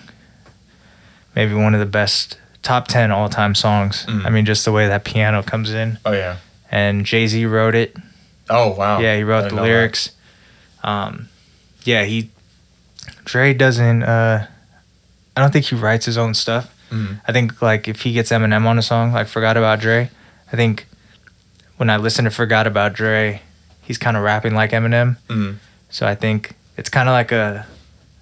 I don't know if ghostwriters were so taboo back then, Yeah. but I think the clever way he got around that was I credit Marshall Mathers as a writer, Mm. but he's also on the song. I gotcha. Okay. So it's like, well, he wrote his part, right? Yeah. Yeah. Yeah. But he did credit Sean Carter. Jay Z's not on Still Dre, Mm. so maybe it's not a big deal. But when they made Still Dre, the beat was so fire. He used to have this writing group, Mm. DOC, and they uh like he had he had all these guys ice uh, no not ice cube like doc and a couple other guys and they tried to write to it Yeah. but no one could do it Yeah. and you know because you got to remember you're going back from like when you remember uh, dr dre the first chronic hmm the way they rap like i said i'm dipping and i'm whipping and I, you know so you're Yeah, going from that to you know f- funky sample beats to hard ass piano Yeah. like this song hits It's like a wide you range need of stuff. you need someone who's a better writer Yeah. so they flew jay-z out wrote the whole song snoop dogg's parts made a classic but that's that's what i like about dre is he doesn't care he doesn't care that he's not doing everything Yeah. he just puts it together Yeah. he doesn't yeah. care that he gets some guy to play the piano, another guy to play the be- bass, or he gets another guy to write his lyrics. Mm. He just he cares about making good music. Yeah. So I think, and he he did. I mean, it's timeless. Still Dre. Oh, of the, course. the halftime, Yeah. all of all of those, all the songs performed at the halftime show, most of them produced by Dre, Yeah. Mary J. Blige. Those are timeless songs. You know, they're not like if you listen to to some. I mean, maybe, maybe based on some of the references, Mm. you might say, "Oh, that's something from the '90s." But like when I listen to Still Dre, it just it doesn't sound like it has a time period. Yeah. Yeah. Yeah. It's just a song. Mhm. It's so good it transcends time. Yeah. Whereas like when, when I listen to like Lil Jon, Yeah. I'm like that's that's 2010s. Like, yeah. you know I mean? It's it's era. Yeah, Yeah. I get what you're saying. Yeah. So, I mean that's all. So I, I really like the production. Um, I feel like his production was strong, but again, this was after. But his production, I think that's that album was when he was hitting his stride. Yeah. Like Marshall Mathers LP, and Get Rich or Die Trying, Mm. those were like top tier. Those were just like he was he hit his stride. He found the formula that worked, like you said with Tech N9ne, Yeah. and he just kept he just stayed with that formula. Just kept you going know? with it, yeah. He just found the right group. It's just it's like the same thing with like he had Scott Storch, Mhm. who ended up being like a multi platinum producer himself. Mm.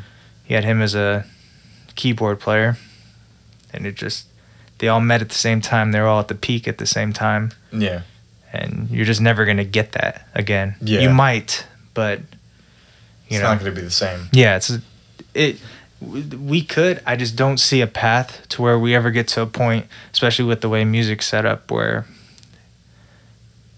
they're not putting money into albums. Yeah. It's all about singles and Spotify. Yeah. You- you- And there's no not as much money as it is before, where it's like if Dr. Dre takes a whole year to produce an album and it sells 10 million copies, he can make 20, 30 million. Yeah. That's not possible Yeah. nowadays. So I don't know if it'll ever happen, but that was one of those times where you just had everything hit at the same time, and it was a crazy era. Yeah. So that's that's Yeah. pretty much my list. Nice. Well, hey. Here's, you have a solid list. I'm have to listen to that swing music. Yeah, definitely. That I mean, I could show you some some of the Bad Meets Evil as well. And I mean, Yeah. as far as like the Ludacris album, I know I've heard some of the songs from that album. but I don't think I've listened to the entire thing. dude you gotta listen it's front to back just amazing again it's not um oh the other one i forgot with take care because i said three or four skippable songs Mm. the other one was doing it wrong where he's like cry if you need to Yeah, yeah, yeah. i didn't Yeah. that's another one i skipped because i remember i just remembered it now but yeah you gotta listen to lucas album Oh, it's yeah. fire Oh yeah. but that's another one where it's like it's a time period thing Mm. it's not the same as like Yeah, you could tell like this was definitely from this era. This is like 2000s. Yeah. Like, just the production and the way he's rapping. But, But yeah. yeah, So damn, that's the pilot. that's the pilot. It's a long time coming. Hour and 50 minutes. Hell yeah. Yeah, that was going to be half an hour. Look at us. Yeah, originally we're like, yeah, Oh. maybe 30, 40 minutes. Let's see Yeah, what goes. You know. Yeah. Now my throat hurts and my mouth's dry.